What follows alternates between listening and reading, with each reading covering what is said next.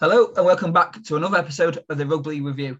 With the off season, we promised we'd have a guest on each week, and we have not disappointed this week. We are pleased to have Barrie McDermott join us on the podcast. Barrie, how are you?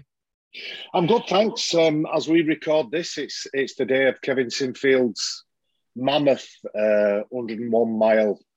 Uh, I nearly said marathon. Then he's he's done the marathon thing, but uh, yeah, as we, as we sit here, it's touching a, a, million and a half pounds that he's raised. So, uh, so yeah, he don't do things by halves, does it? No, absolutely not at all. Uh, we're going to get onto that actually later in the podcast. Uh, so we'll, we'll, get your thoughts on that. And obviously, we know, we know you uh, participate in that today.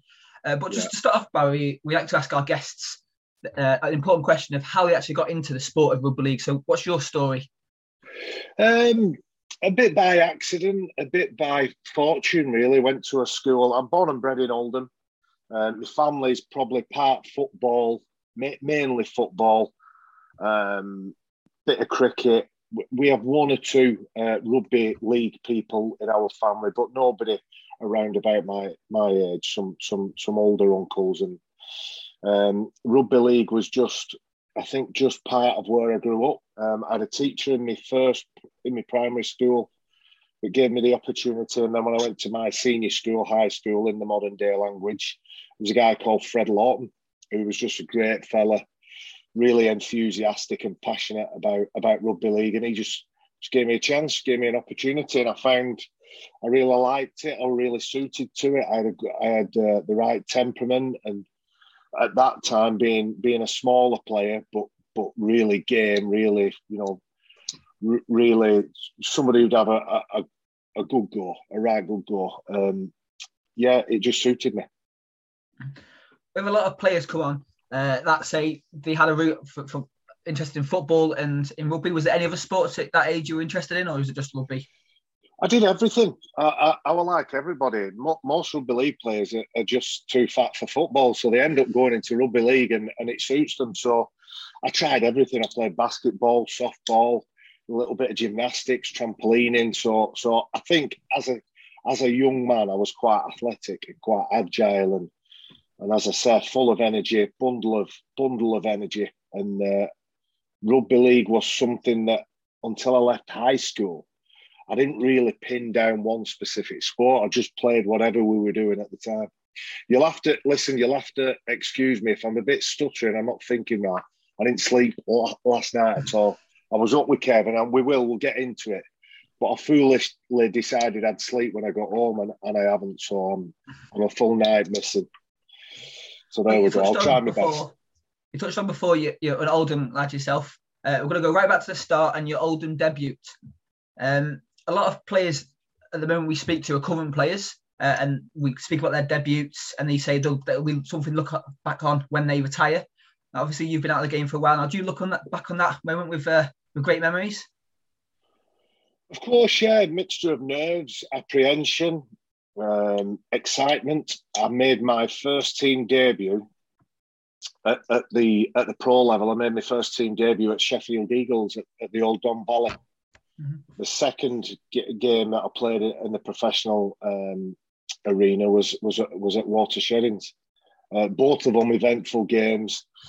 At Sheffield, I, I almost cost my team the, the, the game by doing something stupid, which I was prone to throughout my career. But then when we played at Sheddings, I played with a, a, a really skillful Kiwi forward stroke centre called Charlie McAllister, who gave me a lovely little pass. Always had good hands. He'd been about 17, 18 stone, but had beautiful balance, a lovely soft pass, nice kicking game. He could kick the ball off the and out of his hand all over the place. But I stuck with Charlie, and Charlie put me over, and I scored at the side of the stick. So I almost lumped those two two games together, and, and I was always quite lucky at I never feared fail, failure, and I don't I don't really have it in me in my mindset now. I'm I'm not that bothered. If I get it wrong, I just view it as I'm going to learn.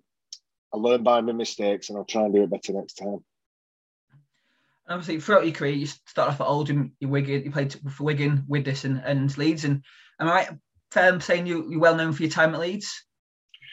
Yeah, I think so. The 10 years that I had as a player, and, and probably another 10, 11, 12 years working in the backroom staff and working at the club. And I've still got uh, a role within the ex players committee, the Players Association, um, which which keeps me me links and me ties there, and, and, they've been great to me, the Rhinos. And yeah, I think you're right. I'm I'm born and bred in Oldham, but I think I'm made in Leeds, and the, and the Leeds Rhinos club is is I think the the standard bearer for how they look after current players, uh, future players, and, and of course past players, as we've seen with with numerous examples over the last five or ten years.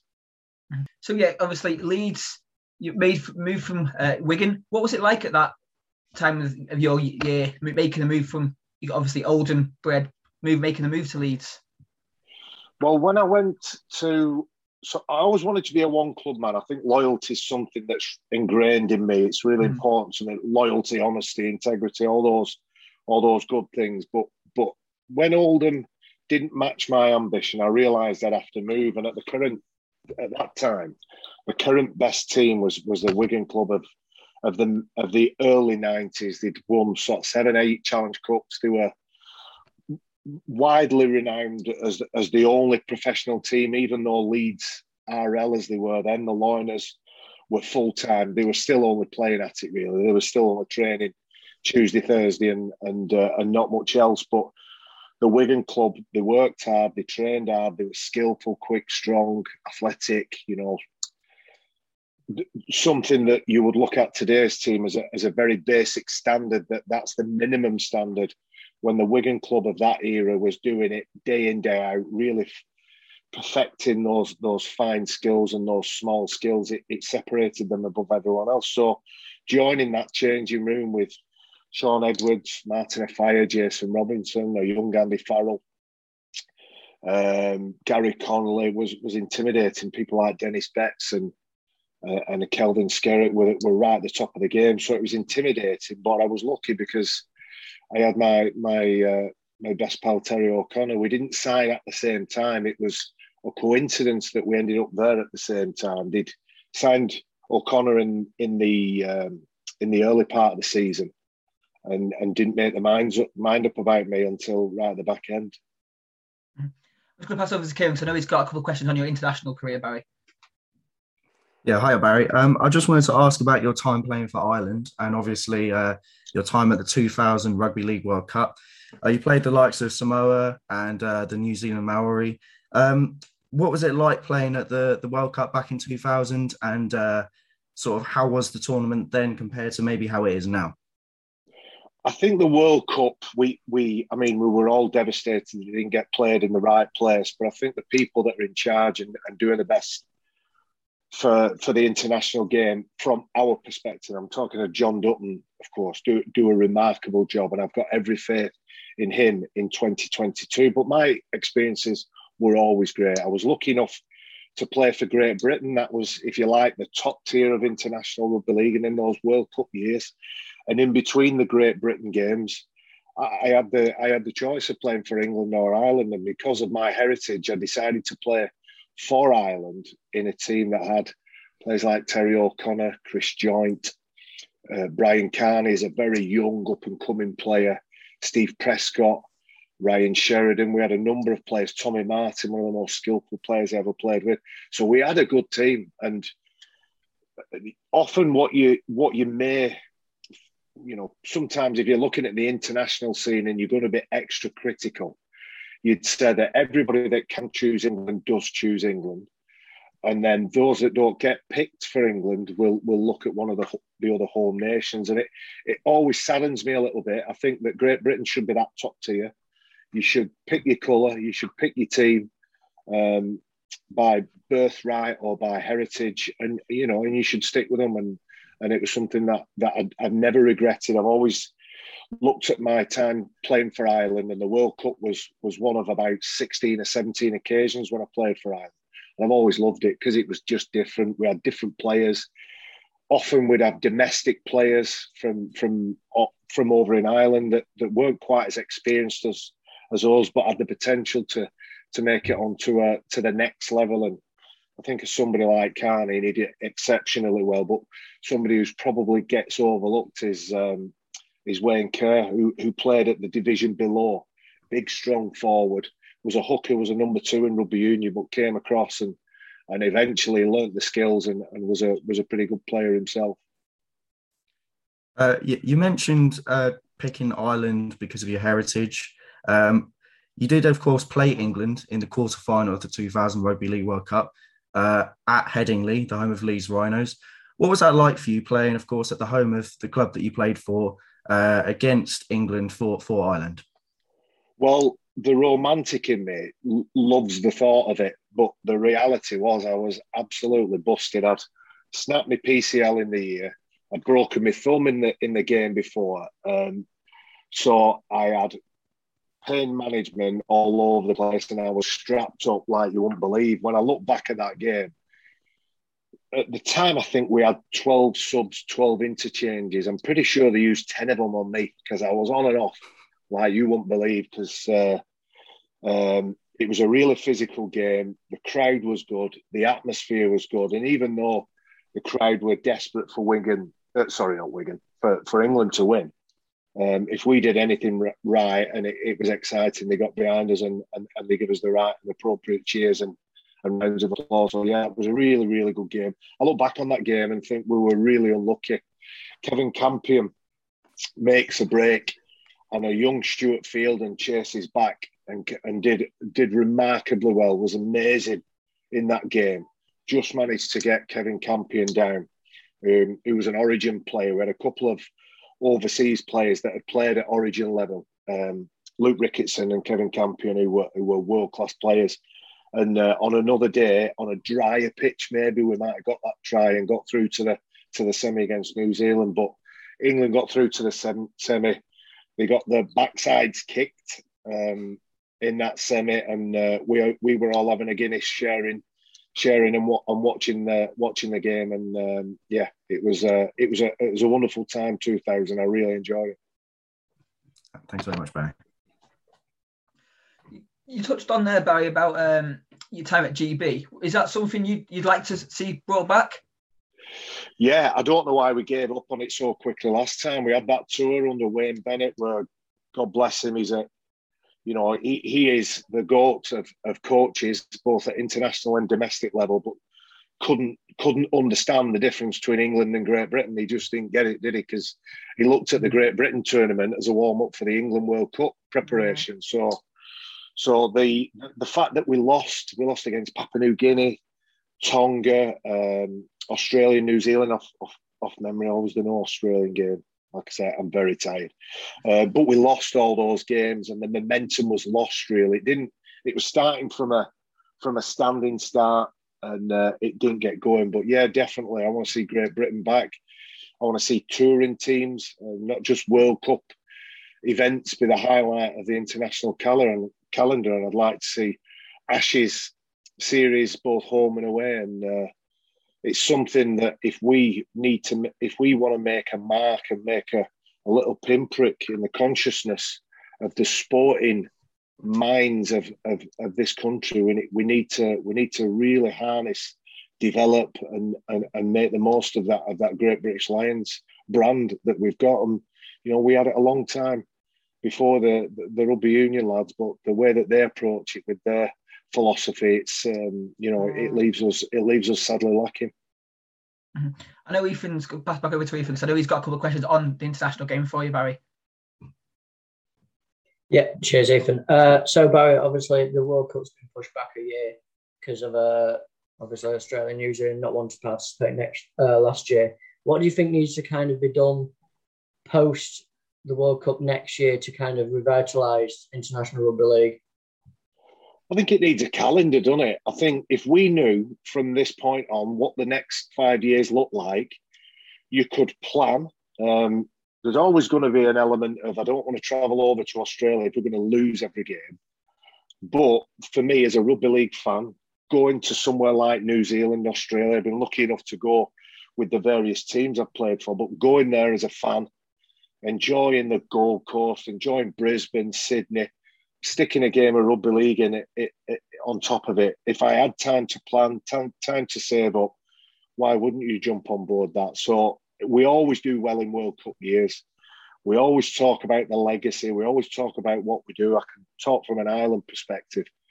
We've never quite, when Ireland's had successful tournaments, we've never quite managed to to make the most of it over in the Emerald Isle. And I think the same over here. Jon Dutton and his team, when they go to the various stadiums and, and different different places where rugby league isn't as strong as it is down that strip of land in between Liverpool and Hull, when it's when it's when it's just outside that, we need to make sure we get as many young people there. We get rugby balls in their hand, not just watching the game and watching the supreme athletes that will play in the World Cup, but having a chance to do it themselves.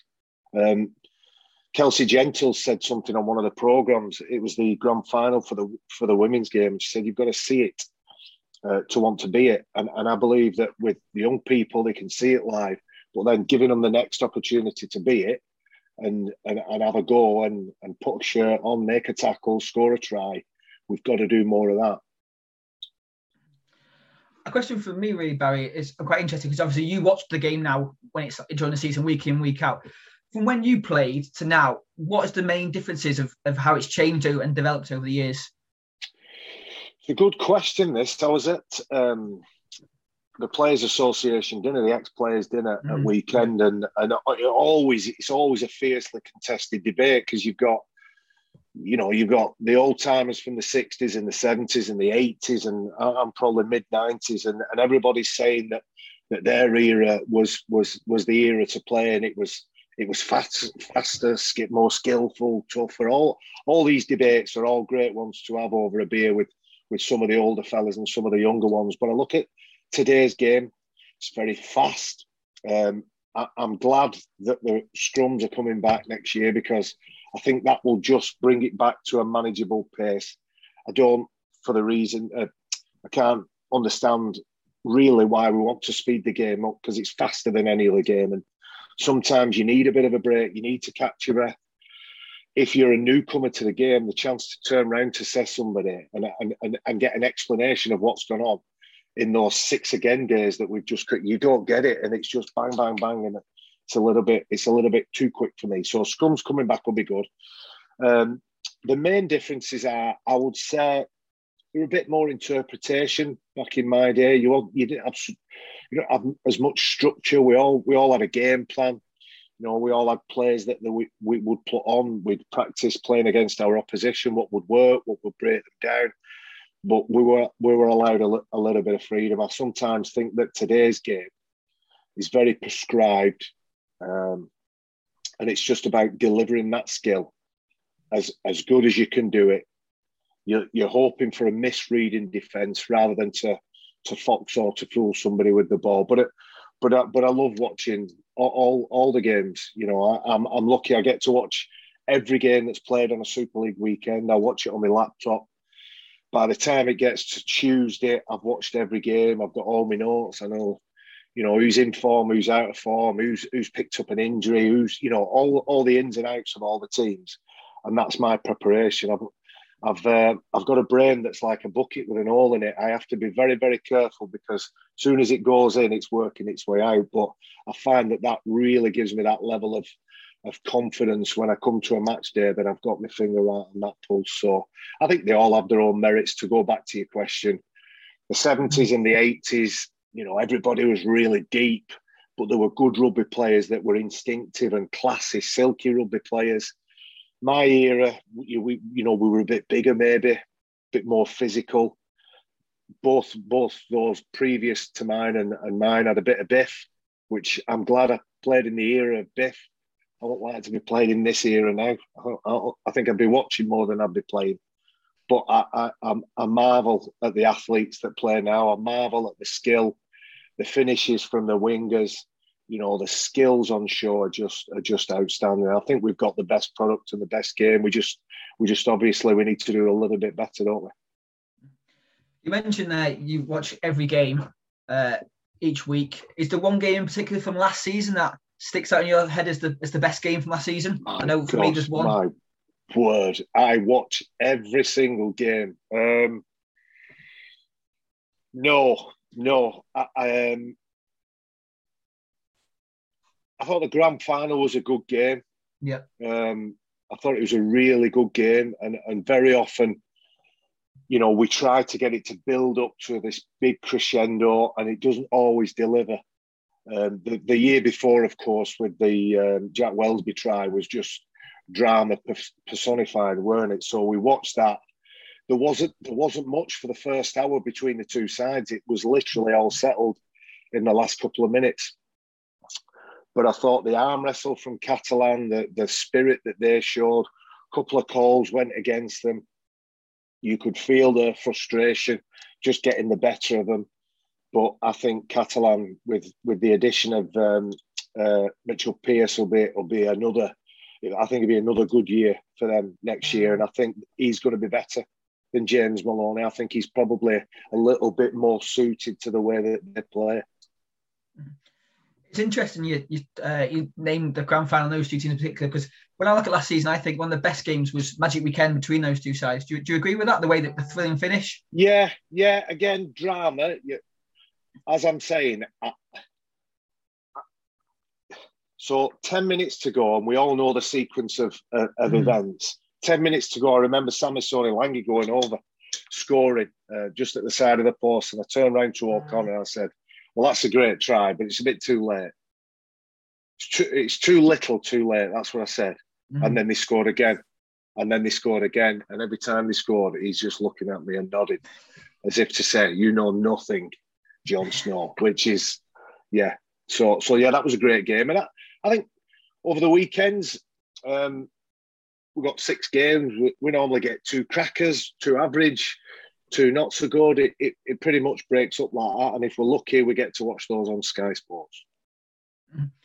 Obviously, the news broke this week, sticking to Magic Weekend. That will be back in Newcastle. Is that you've done? Is that your favourite venue? It is for me. Yeah, I think it, it really lends itself to, to our our mentality, our habits. We're Northerners, aren't we? We like a drink. Uh, we're not all Northerners, of course, but predominantly we, you know, we like a drink, we like to watch the rugby, have a bit of a wander.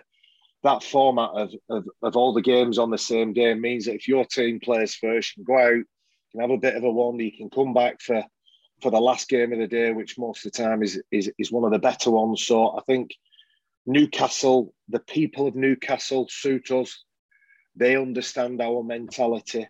Um, and it's just a great venue. I'd, I'd love to see it at some point one day full to the rafters for for the full weekend. It's it's hard to logistically handle that, but you know, all things considered, last year with everything that we've been through in 2020, I think 2021 was a was a was a really big success.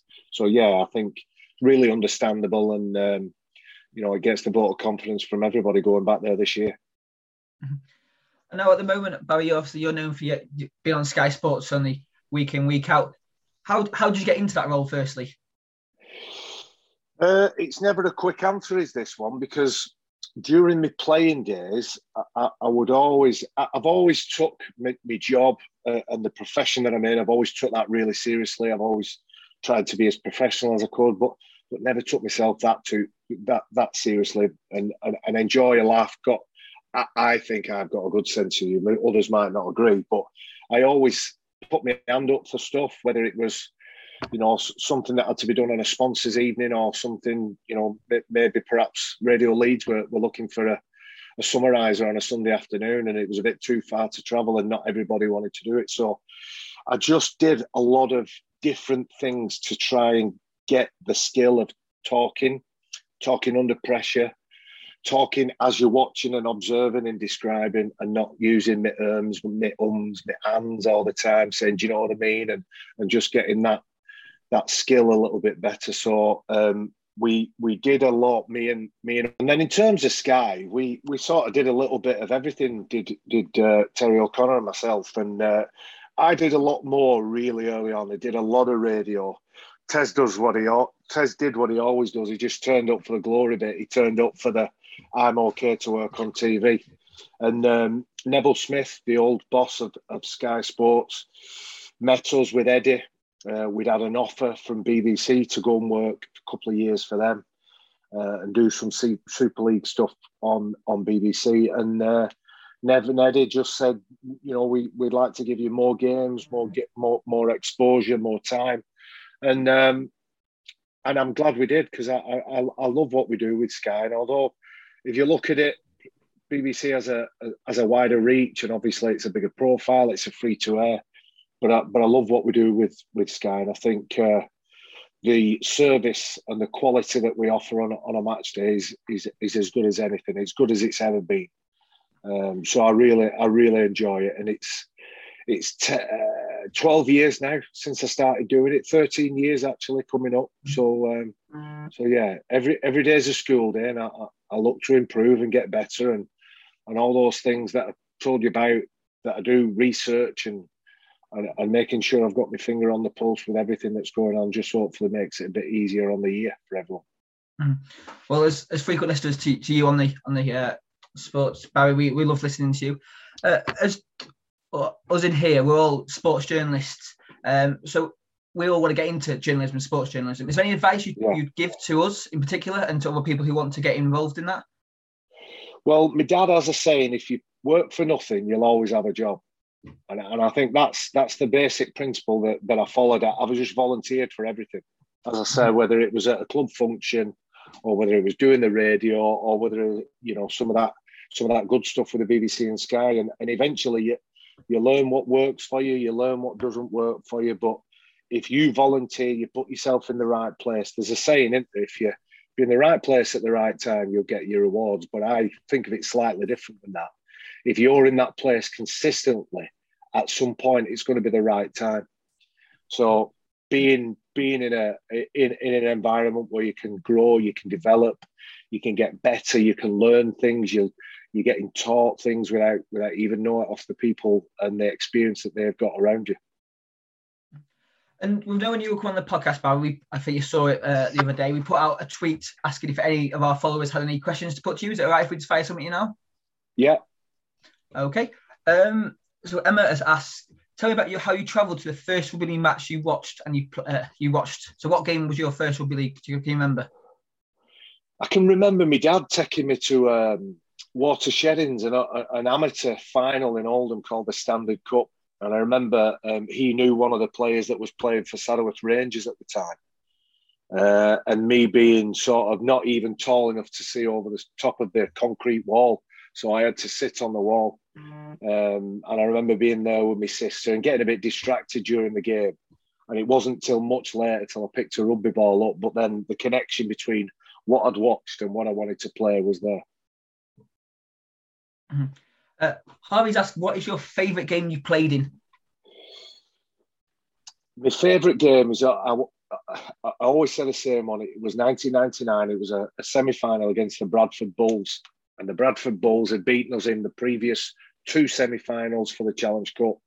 Um, they had they had the, the awesome foursome Brian McDermott, Joe Vagana, Paul Anderson, and of course Stuart Fielden, a young Stuart Fielden and it was just a, a prop forward's dream because when when two or three or four of them were on the pitch at the same time, they were running hard, they were running strong, and you just had to get get my big body in front of them and do it as many times as I could. Uh, Ryan Sheridan and, and Lee Jackson and Iestyn Harris were, were different class on that day. All we had to do in the middle uh, was was our job, and and I was really lucky at Leeds. I played with some really good forwards. My, my pack that day was Jacko was on the bench. My pack that day was Darren Fleary, Terry Newton, myself, Adrian Morley, Andy Hay, and uh, Marc Glanville. Um, wasn't Andy, it was Anthony Farrell and Marc Glanville at loose forward. So some really tasty forwards, and it, it was really good in the middle. We were quick on the edges, and we were good on the day, and we were good enough to win. And, and the best bit about that whole experience was the night out, and I, I loved um, I loved playing the games, but I loved the nights out as well to celebrate. You know, celebrate a victory, getting out there and just having a real good, real good time with mates after a game. I, I don't know whether there's as much of that anymore. I don't think, you know, the the modern day and the modern day player with everyone having phones would would be too would would allow themselves to to to relax as much as we did. So so yeah, good experience all round. And final one, uh, Ian says, "What is the best stadium you most enjoy playing at, and also what's the most enjoyable stadium now you like to commentate at?" Um, best ground, you mean? Yeah, best ground to play at. Yeah, best atmosphere, Yeah, and also both, yeah. Yeah. yeah. without a doubt. Um, Odsal was always packed, always jam packed. You know, it, it was hostile. It was definitely hostile at, at Bradford, and you get no favours off anybody. The, the the crowd were on the back of the referee. The the crowd were right behind the team if they started to get some momentum. So, tho- so those summer days and on Friday night games at Odsal were always amazing games to play in. Um, we didn't always win, but we won. I think we won more than we lost. So I used to go to to Odsal knowing that if we played well, if we did what we were good at, and we did it for as long as as we could, and did it longer than the Bulls, then we'd come out on the right side. And and you knew whatever the result was, it'd be a good it'd be a good close contest. Uh, where do I like going now? Easy, Headingley. Headingley's, you know, it's a, it's a wonderful stadium. Uh, it's been been a couple of lean years for Leeds, if if we're all honest. Um, they've had that Challenge Cup win in 2020, um, but it's been like that. 2016, awful. 2015, 2017, they won the, the, the grand final itself. 2018, ooh, so, some some some really tough stuff to watch if you're a Rhinos fan with some of those qualifying games, tho- those middle eight games as we as we knew them better. Um, but going to uh, the Rhinos is always it's always special for me. It's like going home for me, and and the new stadium is is top class, and it's a it's a proper rugby ground. It's got a good atmosphere. People that go there go there to to cheer and celebrate and sing, and not and not necessarily slag off the team if they're not playing well. You touched on the Rhinos there. Obviously, last season wasn't the season they wanted. Now they've made some big uh, signings with Austin, Sezer, and James Bentley coming. What do you expect for them this season? I, I like what they've got. I really like the way that some of those younger players got better last year. Um, our Jad, young young Jarrod O'Connor's, you, you know, he's another year better, physically more developed. I'm not too sure what what position he is, whether he can, you know, fulfill one of the back three roles, or whether he has a goes on an edge or he's a middleman. But but one thing I know about Jarrod is he, he's he's his game and he'll have a go. So. Uh, Kruise Leeming was really good last year, and, and it, I'm sad to see Luke Gale go because it was a difficult year for him. When he was good, he was very good. He just, I just don't think he strung enough games together. But when I look at Blake Austin and Aidan Sezer, you look at those two players come in and you think, oh, it might take them a bit of time to to combine and get, you know, get that understanding. But they've got history together. They was at Canberra at the same time, so they'll they'll already be familiar with one another. And I, I think it's a top three. I think it's a top three year. And obviously, last season uh, we saw the uh, the progression of the of the women's game. And actually, with us here, we've got Stacy who plays for Halifax Panthers women. Um, so I'm going to pass over to Stacy. I know she's got a couple of questions for you on the women's game. Hi, Barrie. Uh, obviously, the women's coverage last year was a massive, massive all round. Everything w- was available and they showed the growth in the game. Do you feel like it can only get better with that? And what what can yourselves do at Sky? And obviously, as a, a fan yourself, to get the coverage of the women's game out there? Yeah, thanks for that, Stacy. I think it's one of the most exciting parts of our game is is the, is the women's competition. Um, I've sort of watched it over its time. Um, Danika Priim is is a is a mate of mine. Um, another another bookend, another front rower. So so we get on really well, me and me and Danika, and I, I've watched her and her teammates go through a full journey. They were really dominant. I think they were well beaten in that in that grand final last year against a much quicker, a much more agile team with with skillful players. So I'm really excited about what the women's game can offer the whole landscape of of rugby league because we're not we're not good enough to be exclusive. We're not good enough to say that you're not coming in. So I'm I'm I'm a real big fan of of all the different variants of of our game. The wheelchair stuff got some great coverage last year with with Jenna and Kyle Amor doing a good job in in the games that I watched on TV. The the, the women's competition we we we probably we, we, we're, we're nearly ready for regular games to be to be shown on TV instead of just those highlights that are on a Monday night. Um, and we welcome, as I said, the inclusivity. We like the the PDRL, the LDRL, um, and and the women's and the women's game, which which is a different type of rugby, but it's still great to watch. And you know the the the the, the wingers are quick, the the standoffs are skillful, the the kickers are, you know, they they're right up there as well. So so I enjoy watching it. And if you're asking me what we can do, we can just shout and evangelize about about the the, the athletes, the skill, the dedication that, that the girls show. We, we we forget sometimes that they're not getting paid. They, they've got their day jobs and, and they do everything that they can to be as as physical as they can, as fit as they can, as educated as they can, and, and we've just got to encourage every element of the game, including the women's Super League. Thank you. And obviously, we touched on at the start, Barrie, uh, Kevin Sinfield, obviously running 101 miles in 24 hours. Can you just, just, if our listeners don't know, I don't know how they won't know, but if they don't know, can you just tell us what what Kevin's done?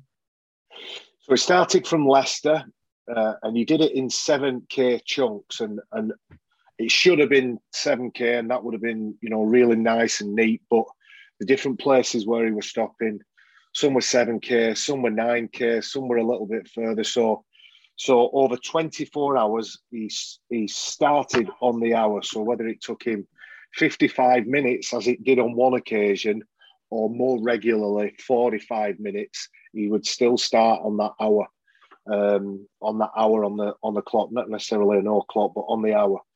Uh, and I went to see him at three in, in the morning, the nightclub section, as as, as JP and myself cl- classed it as, uh, and he was he was really struggling, really flat, really quiet, didn't really talk for the first twenty minutes. So we just flanked him, talked nonsense, told bad jokes, um, told told stories that he knew the knew knew the the punchlines to as well, and, and just tried to drag him through. Um, and I, I just think it's remarkable. I do. I think for what he did last year, I, I had a, a, small involvement with the, the seven in seven. I did a couple of days with him on that, and I've had a, a really small involvement with him on this one. And every accolade that Kev gets, he deserves because he's a very humble man. Again, I, I, talked about honesty and I talked about loyalty and, and integrity. He, that that just goes through his veins, and what we are, are all inspired uh, by by members of the rugby league families is the little fella Rob Burrow, and the, the you know the the journey that he's on, the the difficulties that he's going through, but the way that he just keeps smiling. Um, he can't verbally communicate, but I, I get regular texts, text messages of abuse off him, and I get regular feedback on on my TV work. I get regular feedback on my mistakes on my TV work, and um, we all go around and see him and and and, and try and spend some time. And um, I, I, would say cheer him up, but he but he doesn't really need cheering up. So two individuals that really encapsulate the spirit of our game: um, Kevin Sinfield, Rob Burrow. What they've managed to achieve between them is just unreal. We're you know we we struggle to get the the headlines that we deserve sometimes, and I think it's just a shame Kev's doing his bit in rugby union now, and, and it, it's just reflecting on rugby union as much as rugby league because he's one of ours, isn't he? And he might be he might be making his living over on the dark side, but he's one of ours, and uh, we're all really really proud of his teammates. But I think everybody in in the whole of the country is looking at him now as a as a national inspiration. Um, and, and just today, I did I did what I did last night. I got up and I've just gone about my normal day, and everywhere I've been, you know, they've been asking how Kev is and how Rob is, and that's what it's all about, making sure that that people know what's going on. First of all, with MND, and then secondly with with Rob and what he's going through, and and we desperately want to raise that five million quid for the Rob Burrow uh, MND Centre. And and what? How much has he raised so far? It was about a million and a half last time I looked. I looked for about an hour, so so hopefully, you know, it keeps ticking away. Sally Nugent on the BBC has done a done a fabulous job of, of, letting everybody know. So if he can get up somewhere near near two million, that that would be outstanding because it means that the MND Association, which is a big national organisation, they can have a million. Rob's research centre, uh, Rob's uh, MND centre can get a million, and, uh, and and with a bit less to chip away to to pay for that facility. Mm-hmm. And once this podcast goes out, we'll we'll drop the link to anyone who is listening who wants to give it as much as they can or whatever they can uh, to the cause. Uh, and it, what you did as well, Barrie, being there uh, for him, brilliant, and obviously Kevin's incredible throughout our game. Um, just want to real touch on um, last season and looking forward to this season really. Um, obviously, with the World Cup at the end of the year, how how do you expect this season to go? It's a short one, isn't it? And and yeah. it'll be straight in. We we're uh, eleventh uh, or tenth of Feb start. We finish mid September, so it's fast and furious. But the last two years has been has been condensed, hasn't it? You you think about all those times where teams were doubling up and they were having games every every three or four days. So so on the one hand, all the players will get through it, but on the other hand, you know, the priority for me is getting a getting a substantial Super League season done, dusted, a successful uh, World Cup, and and then back uh, 20, 2023, you know, get getting a really clear Super League season. As I say, front runners are Saints.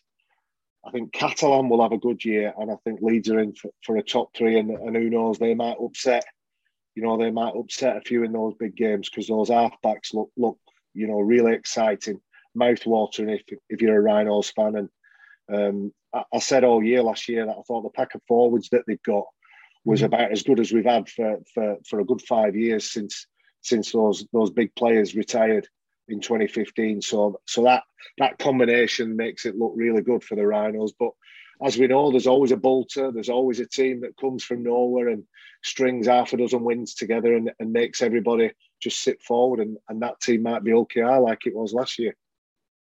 Well, just before I pass the Kieran, I know you men- didn't mention the Warrington Wolves actually in that top three there. Well, how do you, obviously with new coach Daryl Powell, how, how do you see them going this season? It's always their year. That's what I'm going to say. Um, Yeah, I think they're an, they're an unknown quantity. Powell is an exceptional coach. He's took a couple of players there who he knows and he trusts, and he's going to try and change the way that that that Warrington will play. And you know, he's a smart fella, Powell, because he hasn't promised silverware. He hasn't promised that he's going to win those big games. What he said is, "I'm going to make it so that fans want to come and watch my team play, and they'll be attractive to watch. We'll score good tries." And people will come here and feel like they've had value for money. Well, that's just the best pressure relief ever because he's not promised anything other than his team is going to play. And we know that Powell can instill that into his teams and and he can allow them to play. So so I'm not sure about Warrington. Um, I might be eating my words halfway through and, and it might be Warrington right at the top, really setting the setting the standard for everyone else. Yeah. So, with regards to obviously Ireland and the World Cup later this year, what are your thoughts on the the current Ireland squad? How do you think Ireland will get on, and how do you think the World Cup will go in general? World Cup should be should be outstanding. As I say, I've got a lot of faith in the in the people that are running it. The, the team that are running it are, are very experienced and, and very reliable. Ireland is a difficult one because often you, you look at the World Cup teams and they're nothing like what played in the games in between those World Cups. So you'll have heritage players put the name forward. You'll have Aussies, you'll have Kiwis, and you know it could end up looking something like that that team in 2000 where there were three or four world class players and, and people like Tommy Martyn. Tommy Martyn's for me the best player never to have played for Great Britain, and uh, it was criminal how he didn't get his shot, but that meant that we benefited when he played for England. Uh, sorry, when he played for Ireland against England, he was just on another level. Thank you. Just uh, as we come to the end of the uh, podcast, Barrie, there's a section I've introduced in the podcast I call the Rugby League Sevens, and normally we have players on who are who are current players, uh, and it's a, they've got to select the Rugby League Sevens team from players they've play, played with throughout the career. But I'm gonna with yourself, I'm gonna change it up. So you, you're the manager Who's your rugby sevens team from players currently playing in Super League? So seven aside team, so I'd need them quick. So yeah, Iestyn Harris would be my first pick. Mm-hmm. Could could turn turn a game on his own. Henry Paul was again one of the most skillful players uh, that I ever played with or against. I'd have to have Kevin Sinfield controlling it. Mm-hmm. Hooker, I'd probably get Terry Newton because you, would want a bit of grunt in the middle. You'd want at least one forward. Mm-hmm. So the quickest, most athletic and agile forward would have to be Big Mozza. When he when he were in his younger days, when I played with him in his in his Leeds career, he was again as quick as anybody, as fast as anybody. Um, two, I need two more donuts. So yeah. um, I'm gonna I'm gonna pick a player that that's playing now. Um, I've always been a massive fan of of Ryan Hall. I think Ryan Hall could play in any era.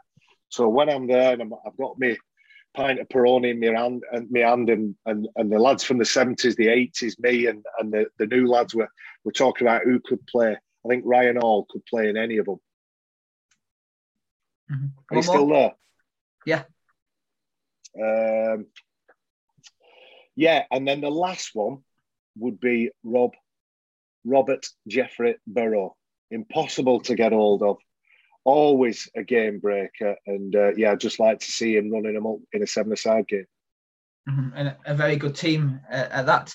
Uh, that's all from us, Barrie. We really appreciate your time coming on here. It's been a great chat talking to you, and uh, we obviously wish you all the best. A good night's sleep, firstly, and obviously uh, next, obviously next season as well. Thank you for your time, Barrie. Thanks, guys. All the best. Keep up the great work. Cheers, Cheers, Barrie. Cheers, Barrie. Thank you. Good to chat, everyone. See you later. See you. Bye. Bye.